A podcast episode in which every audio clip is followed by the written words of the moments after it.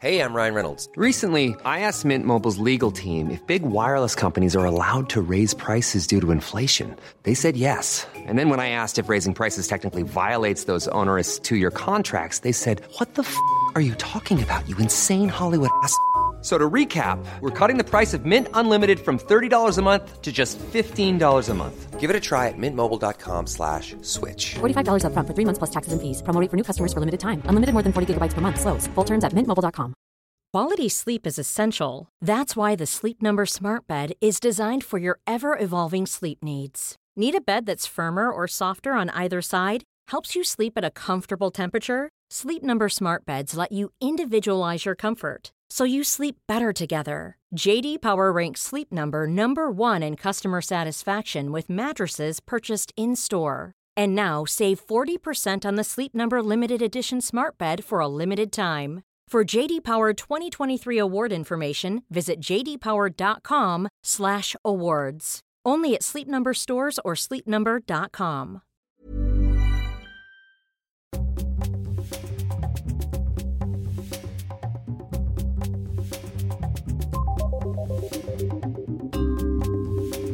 Hello, and welcome to You're Booked, the podcast for literary nosy parkers.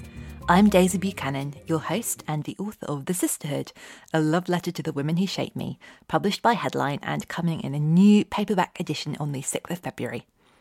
For our fifth series of You're Booked, we're in the USA, and today we're surrounded by some grand literary ghosts, including Henry James and William Thackeray, as we've gone to Gramercy Park to visit an author who conjures up the past while being very much still with us. Amor Towles, the author of A Gentleman in Moscow and Rules of Civility. Amor let us explore his fabulous library, and we talked about rigorous book clubs, the American literary tradition, and how we get more out of the best books as we grow up, like fine wine, only without the hangover.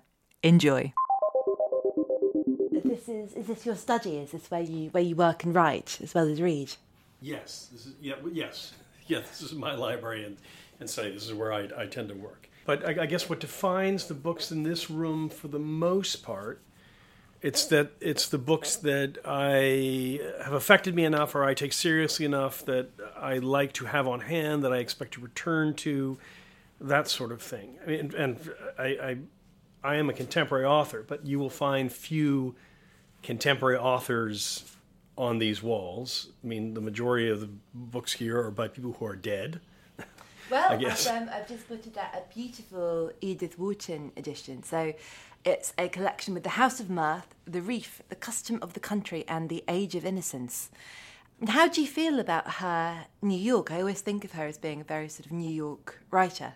Uh, she's an amazing writer, um, and, and not simply in terms of her depiction of New York, which is itself fascinating, um, but as a writer of of society, of uh, relationships, of personal psychology. You know, she's one of the American, one of the best in America uh, in, in the American tradition. So, um, but but you know what I'll do is, is is I'll tell you why that's there is because I think you know this.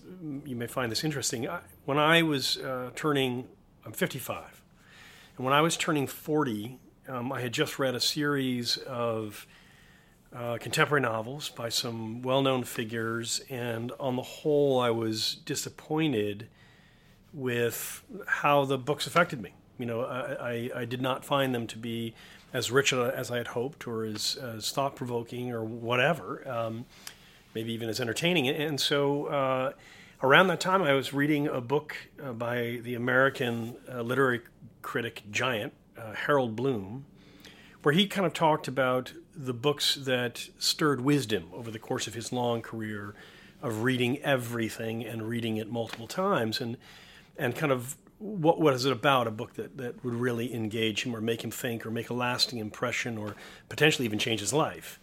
And I walked away from reading that book and about the things that influenced him and, and really wanting to kind of circle back to spend more time reading books which were rich enough, uh, subtle enough, artistically in- interesting enough, demanding enough that it was the kind of book that would engage a reader um, and interest them, shape them if they read it at the age of 20, and then at 40, and then read it again at 60 and then 80, you know, at all four times. in essence, having four different experiences. And it's a rare book that really can do that. And uh, in pursuit of that, my kind of my general observation about writing and art and time is that I think that history is uh, is not very good at capturing all that is great in writing or painting or music. Uh, but but history or time is very good at shedding what is mediocre.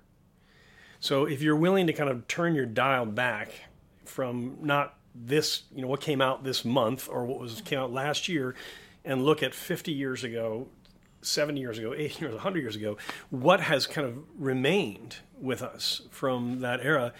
There's been a big winnowing, and the mediocre has been shoved aside, and, and you can find near the surface, you know, uh, almost anything near the surface is going to have significance and substance to it and has a good likelihood of meeting that goal of being a book that you might want to return to again and again.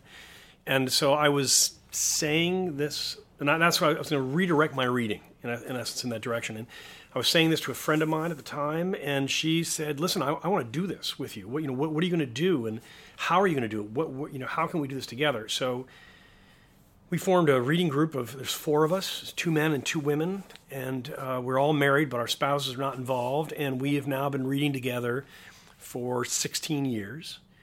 And so we read a book a month, and we target these kinds of books that are rich enough to have this sort of lasting and reverberating impact because of their artistic depth. Um, and we do it by projects. So, you know, we'll uh, do things like uh, we read um, uh, in a year, we read uh, Whitman, Dickinson, Emerson, and Thoreau, the great writers of the American Renaissance, what we call the American New England Renaissance. Um, Another world they would have been in a prog rock band, but there they are. well, yeah, I mean, those, those are probably the greatest artists who've come out of the you know out of, out of American creativity. Uh, you could spend your life reading just those four. Um, but but we then read from that we then read five novels by Mark Twain, and then we read seven novels by Faulkner, and so I got sort of this trying to examine what is the evolution of the American voice over the course of what in the end was almost a century. Um, but like that was a year for us. We read The Remembrance of Things Past, you know, from beginning to end, the seven volumes. Uh, very recently, we read with great satisfaction uh, the British writer um, uh, of uh, the Raj Quartet, uh, which uh, you know Paul Scott, um, which are, are, not very well covered in the United States. Um, maybe I, I don't know if they're really. whether they're closely read. Do you know what they are? The, yeah, yeah. the Jewel in the Crown is, is, the first of the four oh. books, and was then made into a BBC miniseries. But but the four novels are an incredible investigation of well, I mean, sadly, the end of the British Empire, because the whole book is the whole four books are set around the five years uh, before the Second World War, the five years after, as uh, England is in essence losing its hold on India and deciding to give it independence. And it's you know told from from the perspective of British uh, colonial uh, uh British citizens who've lived in England, India their whole lives, second generation, third generation, you know, military figures, political figures, civilians, but also then the Indian uh, figures and the various factions over this. And so it's this kind of uh, drama which circles back on itself because it opens with a, a crime uh, shortly before the Second World War, and everything that follows kind of is a reverberation around an investigation of all the people that were affected by this crime, but at the same time telling this history of of the end of the colonial era from an Englishman's perspective, and, uh, and it's amazing, amazing book. So, uh, you know, w- that's the kind of reading we do. So, so I, say, I say, if you looked in this room, it's not simply books that we've read as a group, but it's in that tenor. Now, I, have been, I'm 55, and I studied literature at Yale. I studied, uh, I got a master's in literature at Stanford. Um, so I've been reading actively since I was a teenager. Uh, I've been wanted to. I've been writing fiction since I was a teenager. So for me, um, I don't have an influence here, and in, you know what I have is waves of influences. You know, over the course of my life as a younger person, you know, you fall. I fell in love with Faulkner, and so you know, well, you know, that's you know, there's a whole. That's probably uh, twenty of Faulkner's novels there in various elements, including that little artistic reproduction. There's Hemingway and, and Fitzgerald right above him, you know, because these are this is sort of Americans in this zone. Melville, who's a huge hero of mine. Thoreau, Emerson Whitman, as I was just saying, are great heroes of mine. You know, I think of Moby Dick as probably the most important novel to come out of the American tradition. Um, but you know, more recently, like my friends and I, we read uh, seven novels of Philip Roth, uh, really the Zuckerman-related books, ending with American Pastoral and uh, and Human Stain, which are incredible books from late later in his career. Um, but as a younger person, I, I I've, I've been reading noir and mystery since I was a kid, and every summer, I I treat myself by reading noir authors, crime authors chronologically. You know, so that's Hammett's the work of Hammett, the works of Hammett, the works of Raymond Chandler, the works of Ross MacDonald, uh, who is a little bit lesser known in, in, in Europe, but is the descendant of Chandler. And, uh, and, and where Chandler's writing about L.A. in the 30s and 40s, uh, Ross MacDonald is writing about L.A. in the uh, 50s and 60s. So, So you kind is of that when he did he was that a contemporary setting for him? Uh, what, in each he- case, yeah. Chandler is he alive was- and writing in the 30s and 40s, and you know created wrote The Big Sleep and uh, and other famous you know uh, noir novels, and then and yes, Ross MacDonald then came after him and wrote in the So lived and wrote in the 50s and 60s. So when you were a teenager, can you remember the very first novel you picked up and it felt like it was just for you? It wasn't something that a parent or teacher had sort of recommended, that it just came into your hands and transported you and consumed you. that kind of happens in different ways over the course of uh, reader's lifetime. I, you know, as a young person, um, probably the um, the first big discoveries were things like. I mean, I'm going to start even a little bit before teenager. Uh, you know, discovering the Hardy Boys, and the great pleasure of the fact that knowing, you know, reading, reading the first one, which is a mystery for young, you know, young young people, reading it and then sort of realizing when you're finished and you've enjoyed it that it's one of 35 and how exciting that is you know what i mean? And so and i spent a summer reading those got to the point where i was reading one a day and you know great pleasure from that. Uh, later i discovered uh, um, ray bradbury the great american science fiction and uh, horror short story writer and read his collected uh, works in essence. Um, Agatha Christie, you know, I, I read from beginning to end, and recently reread from beginning to end uh, not long ago, um, and take great pleasure in that. Gosh, with Christie, that is an undertaking. There are a lot of. I- she's one of I those that say you pick up. beginning You know, there end, are yeah, I, I mean, I- yeah, I probably read uh, over a two-year period, read fifty of them. You know, but you're right. That's not the entire canon. Uh, who'd you prefer, Marple or Poirot? Oh yeah, I'm a Poirot person you probably. Yeah, I'm probably more than a Poirot person. But I, but I, I enjoy them both. I, I this last summer again in this sort of taking the summer to read crime. I read uh, the nine uh, George Smiley books by John Le Carré, and that was an extremely satisfying uh, reading experience um, because Le Carré is is not.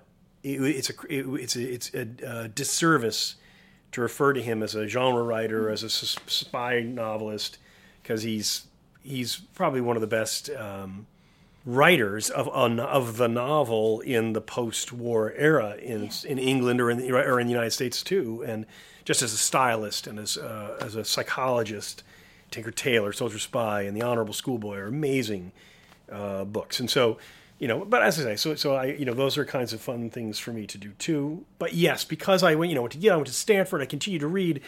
Uh, you know, I had a, I had a phase where uh, I investigated the magical realists and the related Latin Americans. You know, here there's I spent obviously spent a great deal of time with the Russians, uh, which is what uh, you know led me to ultimately write A Gentleman in Moscow. Uh, you know, and that began with Tolstoy and Dostoevsky, but then you know it was Gogol and Bulgakov and Chekhov and and the others. Um, you know, so, so yes, I mean that's the library here, which has got French writing and let's just say Latin American writing. You know, Hundred Years of Solitude is certainly one of my favorite books. So I've got you know there's a lot of Marquez here and, and related type of work. From a reference standpoint, it, you know all of those are references for me. Conrad, you know, I have over in the British section, although of course he's born in Poland, um, but probably the greatest writer in English not to have been a native speaker of English, other than maybe a, a, a, Nabokov, which would be the only, you know, the, the other great one, uh, uh, writing in English, but not where it was his second language. over there is the uh, is Aristotle and Plato and uh, Nietzsche and Descartes and as well as you know compendiums of folk tales from Ireland, from India, from uh, Russia, from uh, the the, the, the mytho- mythologists and the mythologies uh, of Greeks, Greece and Rome, as well as Homer, you know, which are foundational type of works to refer to. Shakespeare for the same reason. And I love this sense of time travel. That I think the wonderful thing about reading is, is widely and as committedly as you do is you're constantly being yanked backwards and forwards, and so many writers are making so many different references that you follow a thread, and suddenly you're in the 1200s. And Yeah, absolutely. Yeah, and that you, if you're reading something deeply and and uh, and, and as a and the classical or, or well, a philosophical idea is being surfaced, it is a pleasure to go back and dig into that original material and sort of see how it resonates with uh, the novel that was written 500 years later or what have you, or 300 years later. And I think it comes back to what you were saying as well about, you know, after sort of the dust has settled and the hype has died down, that these books that really are, that we're still turning to sort of 50 years later or, you know, hundreds of years later. Yes. Um, you know, that that's, I think, sort of, the further back you go, the more these texts are still being passed around, then they're, you know, they've still got truth to tell us. That's exactly right. Yeah, that's right. And, and it's not, and it's interesting if you look at the ones that have survived, they tend to be, at some level, very entertaining, but at that other level, and importantly, extremely rich uh, and nuanced. Right. So, so, but you know, for it's not to write a book which is rich or informative and nuanced, but not to be engaging is, is it's not going to survive as well. Absolutely. You know, because ultimately you need people to want to go back and see it and to enjoy the process Yes. of reading it, uh, but they need to be enriched by it too. And so, yeah, this it's a it's a small group Because I think that I really- survives. I felt that way about Wharton when I first read her, being quite anxious. I think I felt she was very serious and really, really being taken aback and thrilled by how funny and observant and clear she was. Are there Yes, any yes. writers like that for you, where you've really sort of gone in expecting something a little bit dry and then found them very vivid and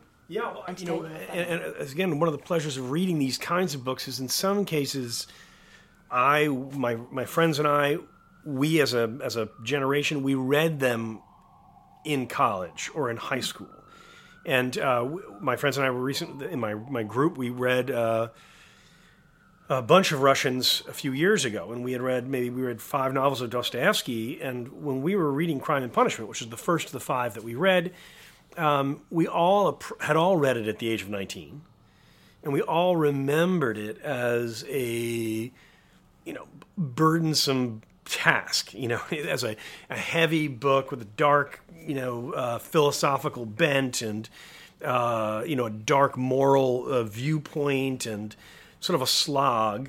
You know, we kind of remembered it that way. And and when we returned to it in our at this point we were in our late 40s we couldn't believe how entertaining it was you know it is a total page turner and uh, the investigation of the detective you know hounding raskolnikov is is great uh, as in its depiction um, in the back half of the novel there's a, a sociopath who kind of falls into raskolnikov's circle who's an amazing and chilling character um, the women, the relationship of the women in the book was was very nuanced and moving. Uh, it's something that none of us remembered. We found social comedy in the book that none of us remembered, and yes, the philosophical stuff that we all remembered from our first reading of Russians was there, but it was a part of this bigger fabric of a much more engaging reading experience uh, than we recalled as young people. And um, so that's part of the pleasure of going back, you know, because these books were not really written for 18 year olds. Yes. and there's, there's, a, there's a point of view that the 18 year old has which is going to limit the amount of satisfaction they can gain from a book like that. Absolutely, that these books are really more and more relevant the more life you live. Yes, and yeah. you have to sort of see how well observed and how resonant and relevant it is, and to have lived it, to, to know it, I Totally. guess. And- well, I hope there are no creepy um, sociopaths sort of hanging out the back of your no, books for your life. No, but but but you know, then the Wharton that you're pointing to is a good example. We are reading that. I'm reading that with my friends. We're doing a, a project. We're going to read a series of of American female writers of the 20th century, and we read you know four or five novels of each in chronological order. So we we we started with House of Mirth, and we read Comfort the Country. We're reading Age of Innocence now. Again, relative to our memory uh, of reading Wharton as younger people, it's so much more uh, engaging and thoughtful. And, and, you know, to the point you were just making, part of the reason that's true is because so much of it is about marriage and about uh, the expectations of the gener- of when you're in middle age, uh, how you know, uh, or or when you're 30, how the 50 year olds are looking at your decisions and um, uh, that early stage of marriage or the or, or what have you, um, and, and you don't as an 18 year old really have the perspective or experience to fully understand um, either the relationship issues involved, the personal issues involved in terms of building one's identity, or the, the multi layered social aspects that are, are so intrinsic to her writing. Absolutely. Because at 18, you haven't really been through it. You think, well, why don't people just say what they mean and Yeah. do what they say they're going to do? Like, no, of course, nobody does that. Nobody does it. Do you know? Um, I'm sure you've um, come across um, Dawn Powell, who I guess she's a little bit Yes. later, but I love Yes. her, and I think she's someone I wish was better known in the UK. And actually, that's one of the people that we think in this project, doing some Americans in a row.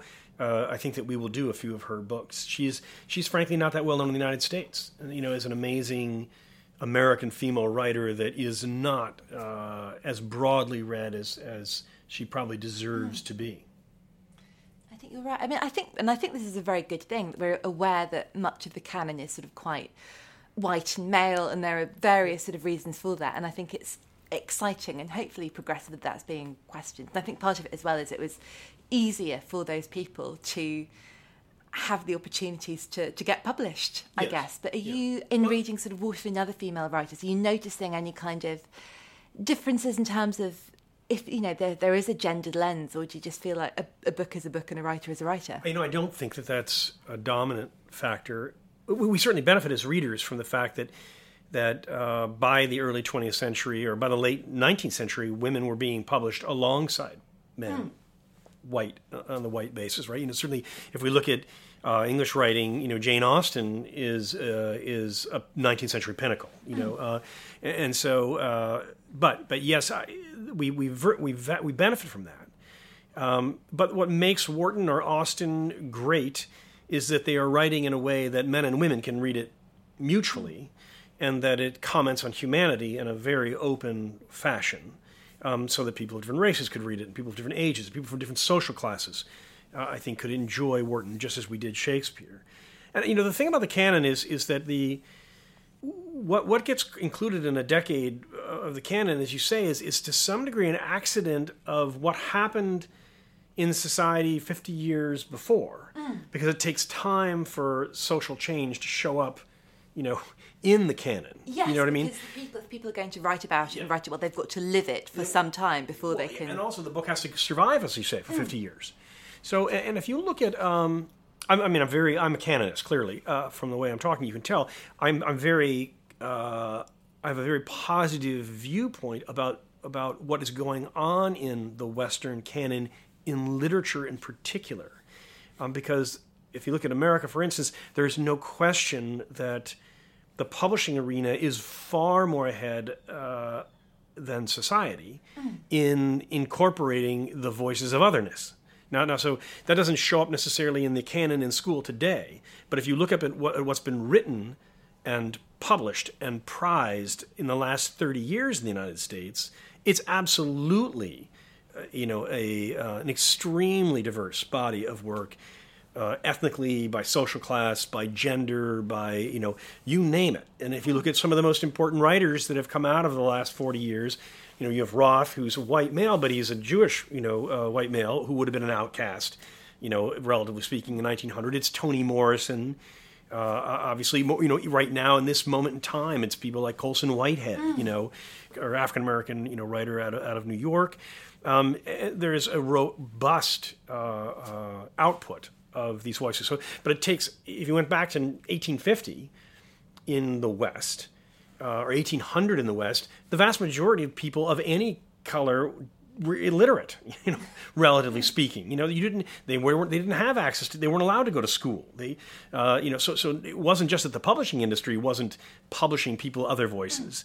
Uh, the poor did not have access to uh, publishing a voice for the most part. It was a long slog to end up in a position where you were self-taught and how to read, read enough that you have a sophisticated style, and then find a publisher, et cetera, et cetera, et cetera. You know, um, it's a very tough gating factor. Well, those gates have been pulled down in the United States for sure over the last uh, 50 years, and and you've seen that s- surge of uh, in American writing.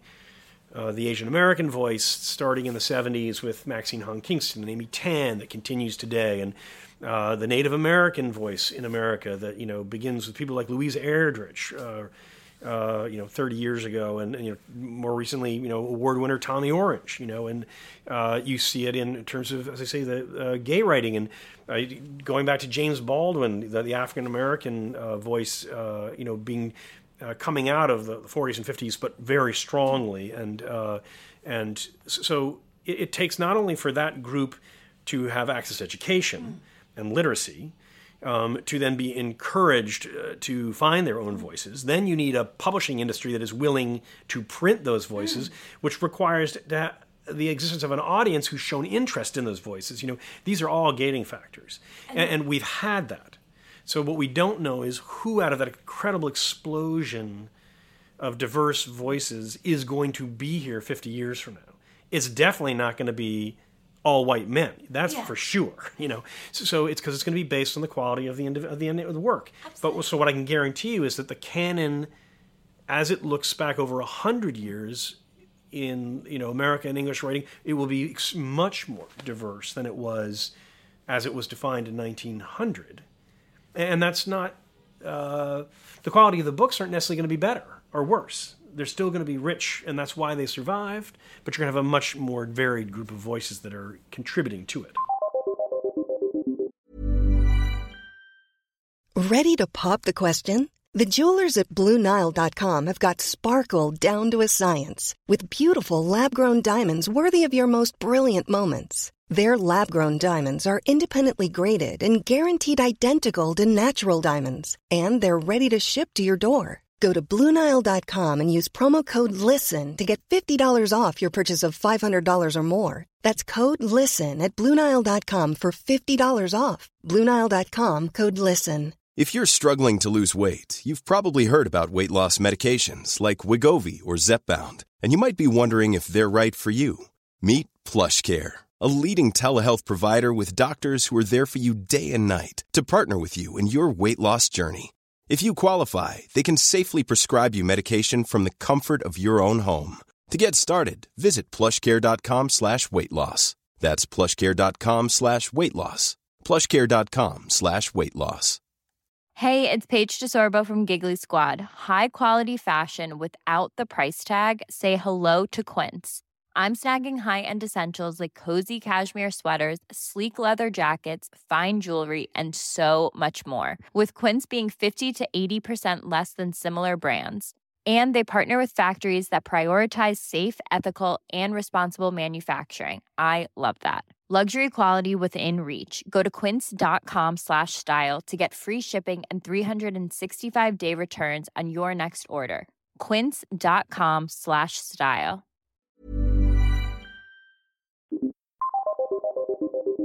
Now it's time for my Steal of the Week, the book version of a case of vintage champagne served by a team of lobsters in glasses made from diamonds and bitcoins. This week it's I Never Said I Loved You, the memoir by the Guardian columnist Rhik Samadder. Fans of Rhik's journalism will know he is very, very funny. But this book isn't just a comic masterpiece. It's a moving, devastating, and stunningly candid exploration of living with mental health problems, the complications of loving and understanding your family, and trying to make sense of your own humanity. Sometimes it's euphoric, sometimes it's painful, but it's not a chapter before lights out sort of a book. Once you've picked it up, it will stay in your hands until you've turned the last page. That's I Never Said I Loved You by Rhik Samadder, published by Headline out now. Now, back to Amor.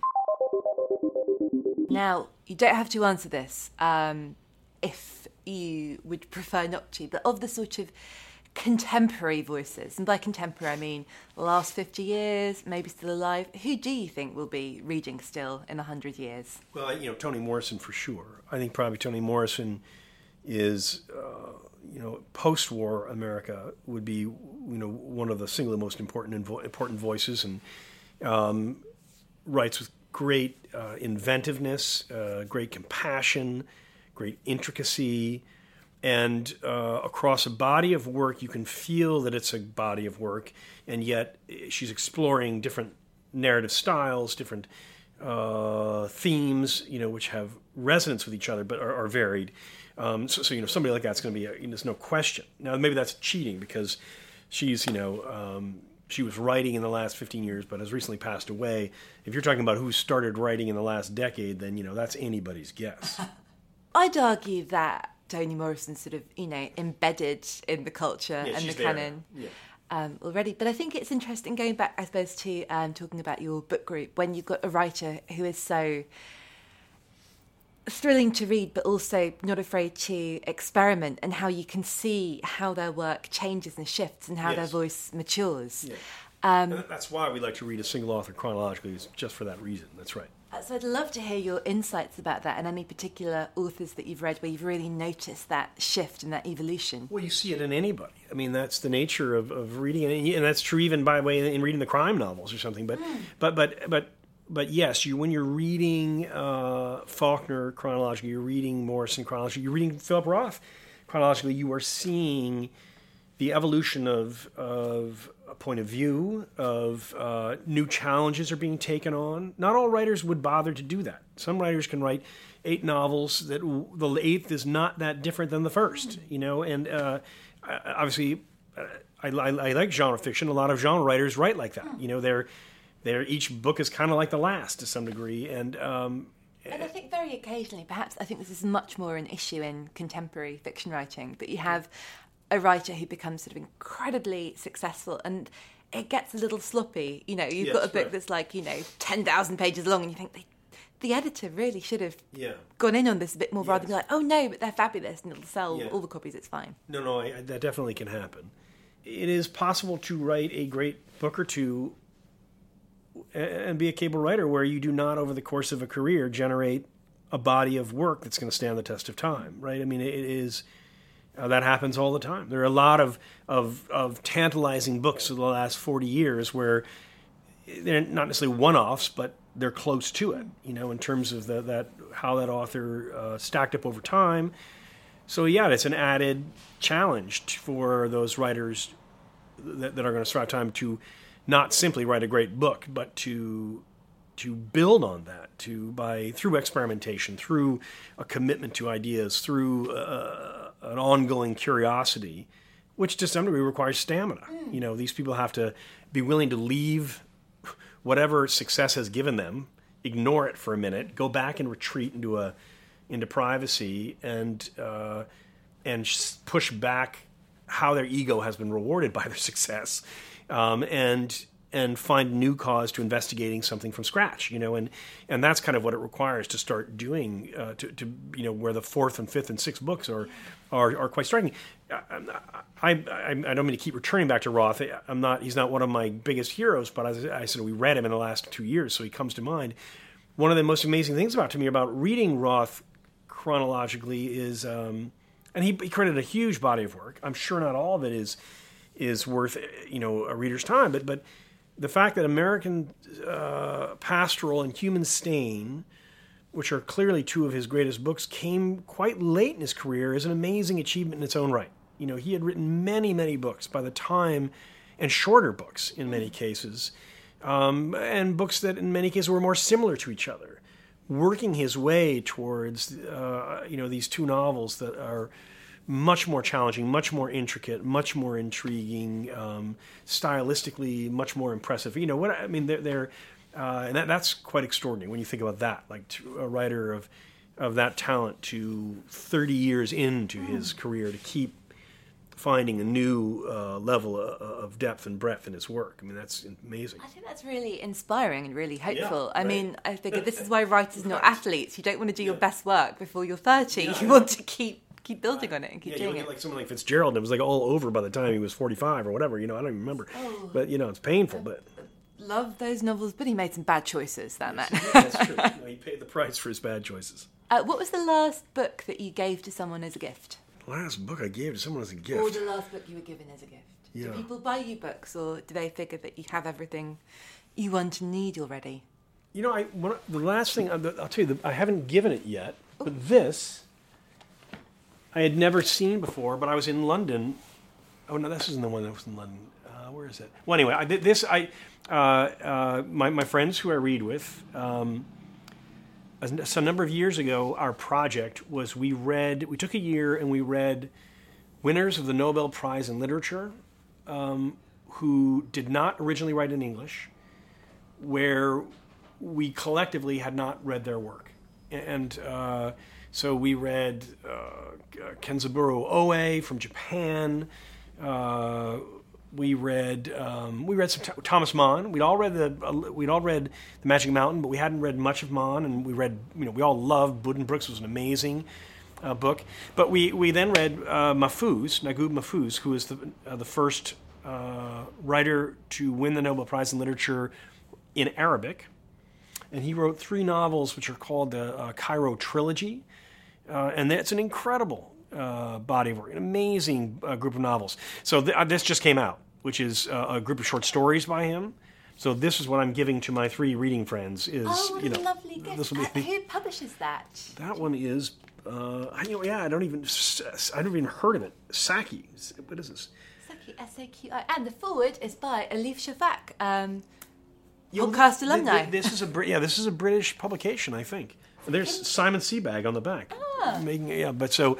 Can uh, you remember where you got it from? Which shop in the in I London? just, no, actually, I, I, this one I actually got in the United States, but Ah. it, but it must. I wonder if it's an import. I don't know. But it says, well, I guess it's got the two different prices. But yeah, I don't. I don't know. I don't know whether whether it's where it's originating. United. But anyway, so yes, that I'm excited about. I have not read it yet, but I got four copies so that I can give them to my friends.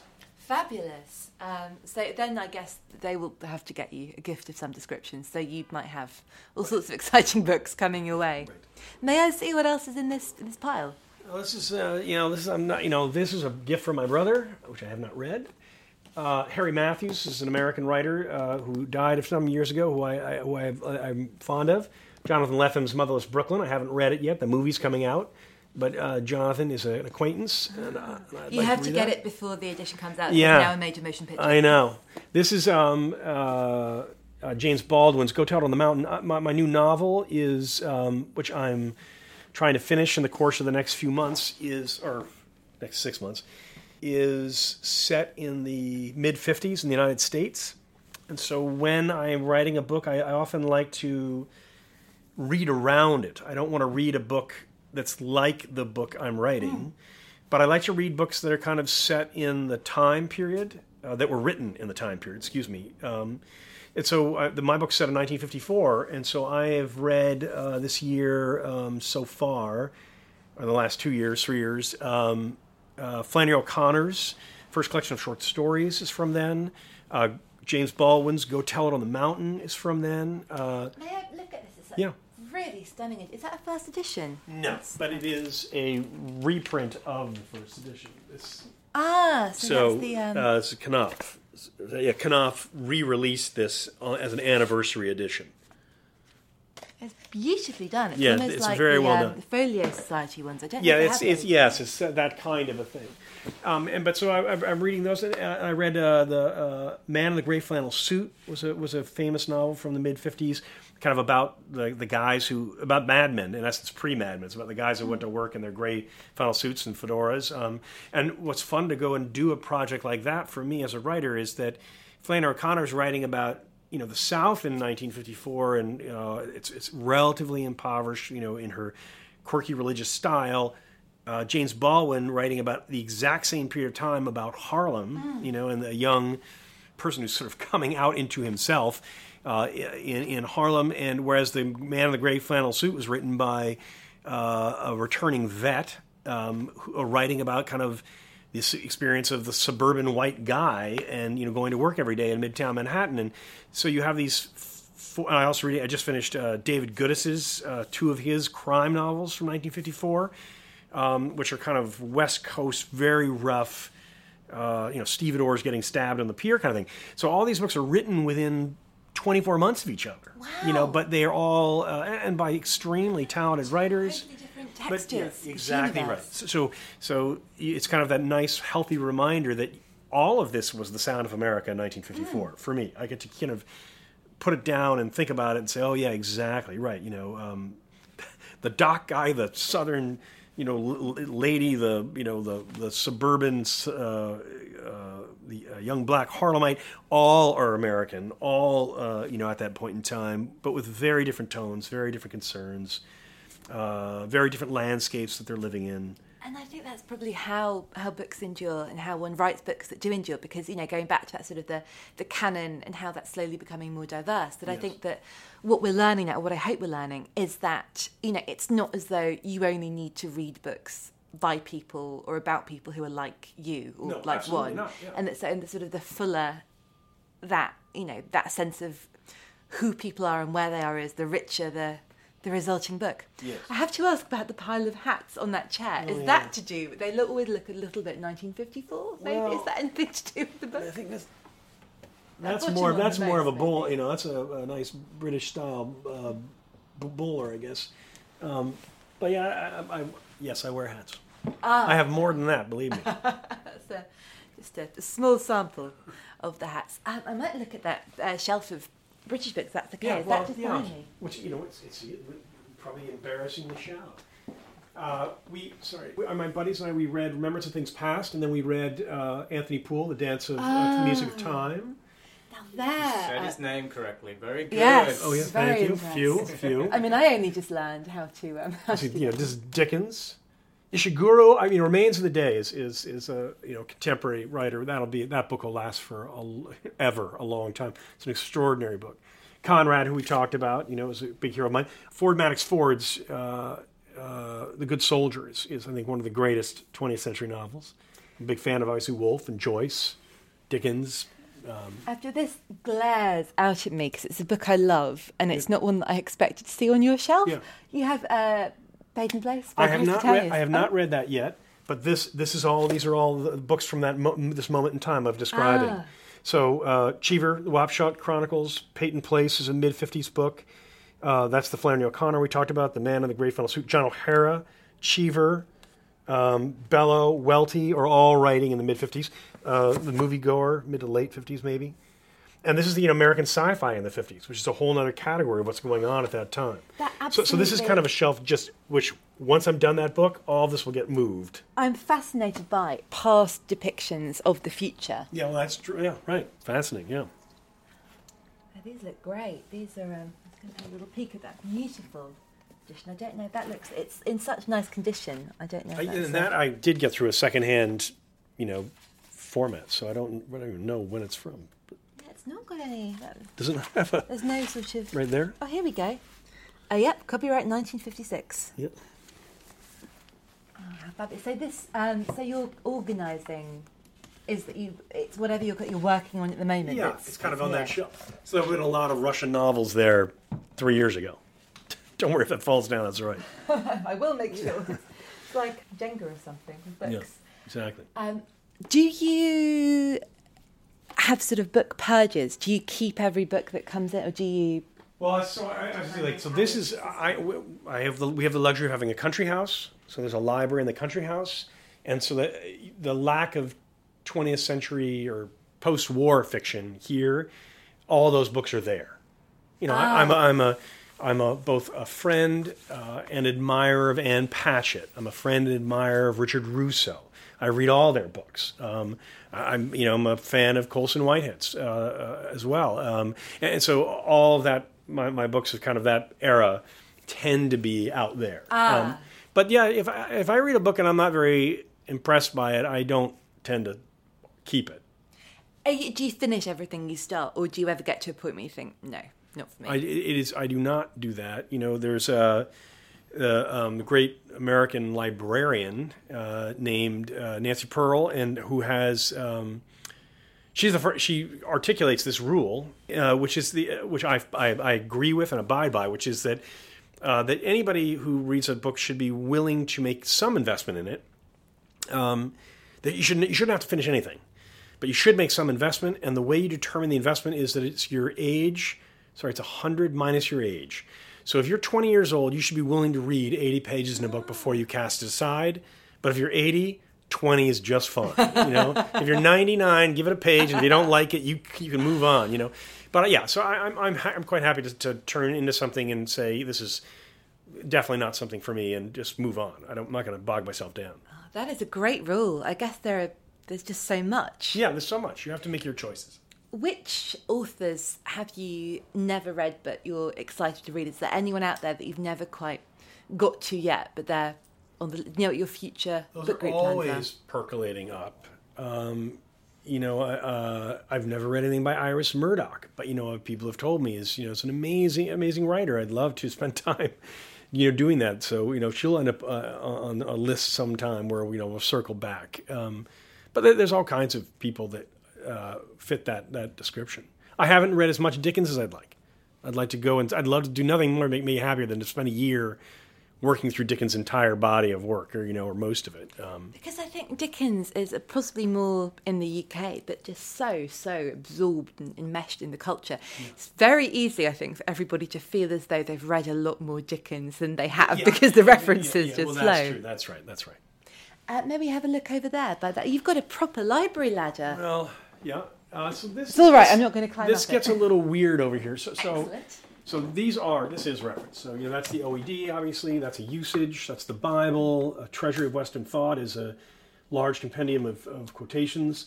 Um, style guide. This is a. Uh, you know, uh, an etiquette guide. Emily Post.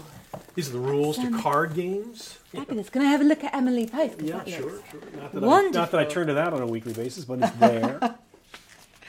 Just running after guests with it. So this is um in its seventeenth edition. well, yeah, Um, that's an older version edition, though.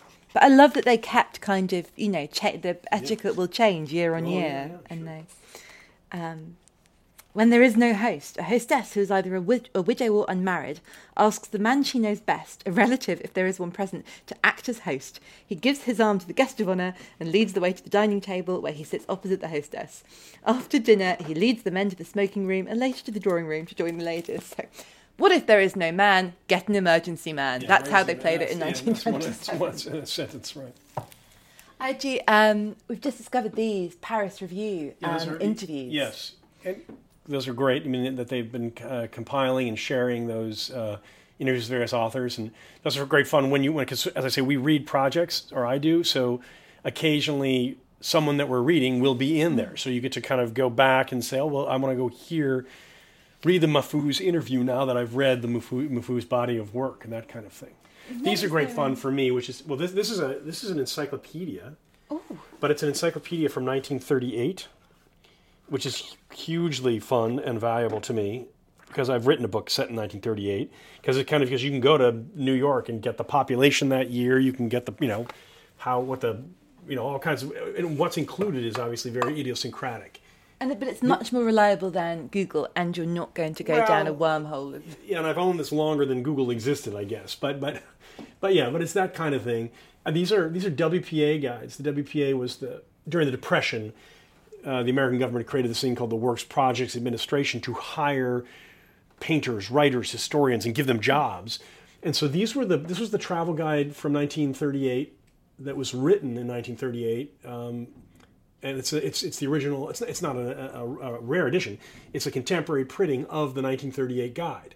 And the, the WPA did guides for all across the country. So you know, for San Francisco, South Dakota, whatever. But again, those, it's a great resource to kind of you want to get a feel for life in the 30s. That's you know, there's no faster way to do it than because to I suppose it's what what people wanted to know then. yeah. Well, its description of Times Square is incredibly vivid and poetic. For the saying, you know, if you come to New York, it's 1938. If you come to New York, go to Times Square, and this is what you can expect to find. And it then gives a very detailed description, and it's like, okay, right, that's Times Square in 19 in the 1930s. Um, but yeah, so this is kind of a lot of uh, that. This, and these are poets, playwrights. Oh, Fab, I wanted to ask you about uh, poetry. So, who I see Coleridge, um, I see Wordsworth. Um, I mean, this is John Donne, Yeats. Dickinson, Neruda, Pound, is there, is there T.S. Eliot. You know, sir- he's a big, he's a hero of mine. be, um, Emily Dickinson's having a bit of a renaissance at the moment, isn't she? Well, There's 'cause that the TV show. TV show that Well, I mean, she's never really gone out of fashion, um, uh, but but yeah, certainly the TV will will put her a little bit back in the spotlight. I think it's really interesting. I read. I will find. I'll find it and put it in the show notes. Um, amongst teenage girls have got very, very, and maybe that's always been the case, and it's sort of that kind of, you know, Sylvia Plath syndrome. But there's something about her at the moment and her sort of very, I suppose, singular vision and that driving rhythm yeah, of prose that that that's true. That that is that is that's being created a little bit, as I say, by Hollywood, and you know they're they're also reinventing what in the movies and in TV what she was like, you know, in this fanciful fashion. Um, But I guess that's only happening because there is this sort of strange groundswelling of, you know, know. people want Maybe. want the Emily Dickinson content. I think that's coming from somewhere. But yeah, certainly. But as, as an American writer, Dickinson has never gone out of gone out of style. Not since she was discovered. Know, I don't read nearly as much poetry as I'd like to, and I know, and I think there's something about, you know, you can sit and and read a novel, and that's something that there's always, I think, space for in one's day. Uh, You can tell I don't have any children, um, but I don't know when when I'd reach for a poem. Um, do you think you, with your book group, will you have you covered any poets or we have done some. We did Dickinson. We've done Whitman. Uh, we've done some poetry, um, but it's not a big focus of ours. And nor is it. A, poetry is something that I read with far less frequency than than narrative. I mean, I'm, I'm a narrativist at the end of the day, um, and I, and I, it's important to. You learn a lot about what can be achieved in language by reading poetry closely. But yeah, as you say, I would not read a poem a day, you know, or go to bed at night reading poetry, for the most part. I suppose you know that the it's a lesson of style and economy, but um, Yes, that's right. yeah, I think it's um, that that makes a lot of sense. Um, you see, uh, wanted to look at the uh, the plays as well. Do we? And again, there's not a lot because I don't read a lot of theater, but you know, there's there's uh, Miller, which of course is one of the great American uh, playwrights. Eugene O'Neill, uh, Beckett, you know, uh, obviously a, a, key player. Uh, I mean, in, in, in Tennessee Williams, a major, major American uh, playwright. So I've got you know some, but it's it's not a it's again not my focus. If you went to the home of a playwright, I'm sure you'd find walls of drama. So, if you were going to write something that wasn't a novel, is that something you'd have any interest in, or do you think you want to just I keep working. focus on? I'm going to keep focus on novels. That's my thing. I think it's, it's good to I know. write short fiction. I write short fiction, but uh, but novel is my preferred form. Um, I think we've seen a few um, short stories. Who are your favourite short story writers? Writers, uh, you know, these are some of the American writers of of less contemporary, more like you know. But Peter Matthiessen was, is a great hero of mine and, and, and was uh, a friend. Um, uh, but uh, Raymond Carver, uh, you know, is, is is to me, you know, one of the great um, American short story writers uh, for sure. This is somebody who I think will stand the test of time. Cormac McCarthy will be read for a long time from now. He's an Amer- amazing American writer. Um, but I'm a big fan of obviously Chekhov's short stories and and others too. This is, by the way, that's from my brother-in-law. But I've read those. That's those are first editions of, uh, of James Bond. That's the entire James Bond output. Except for one Kingsley Amis, which is driving me insane. I know. Oh, but it's the James Bond somethings. I can't. I haven't got my. Yeah, on. you know, he did. Um, uh, The James Bond dossier. yeah, Oh, it's, it's kind of a, he, about it's a book he wrote about it. Yeah, Oh. about about Fleming. Ah, and have you read all of those? I've read most of those. Right. And what are you, What are your thoughts? I loved them. I love them. The early ones are great fun, and uh, they're very stripped down, which is what makes them fun. And that was a gift from your brother-in-law, Yeah. did you say? because he knows. He, he knows that I, Bond was something that I read when I was a kid. Because my dad was a fan, we would go to the movies, and so I read a number of the novels as a kid. And I think I had mentioned that I meant that to him at one point. So maybe for my 40th birthday or something like that, he gave me that set. An amazing gift. Um, were there any other books that you sort of read with your parents, or you'd read alongside Well, each I- other? I- my, my reading in crime began with my dad. He was an Agatha Christie reader, a, a, Rex Stout reader, uh, who's a detective extraordinaire Wolfe. Uh, he was he read Hammett and Chandler, you know. So I began reading mysteries really because of my dad, for sure. And I think it's so important is to see someone enjoying a book. I think it's really that's powerful to know that that's something because it's the, I think it's just you know pretty much the most democratic hobby in the world. You just need you know the book and time, and then you know you can go anywhere you want to. Yeah, as long as you know how to read, you're that's yeah, that's right. Never be bored. Never be bored. Huge thanks to Amor. Follow him at Amor Towles on social media. Rules of Civility and A Gentleman in Moscow are out now. I'm Daisy Buchanan, and I've been your book inspector. Thank you so much for joining me, fellow paperback chasers. You can find me on Twitter at NotRollerGirl and on Instagram at the Daisy B. Say hello, suggest some guests, and watch out for shelfies. Visit our show page, acast.com slash booked for more information about our guests and a list of the books they've talked about. If you have any other queries about the podcast, you can email us at whybooked at gmail.com. You're Booked is produced by Dale Shaw for New Alaska and hosted by ACAST. Please do subscribe, rate us, and leave a review. It's great to hear what you think, and it helps other people to find the podcast. For now, I leave you with this, attributed to Albert Camus. A character is never the author who created him. It is quite likely, however, that an author may be all his characters simultaneously. See you next time.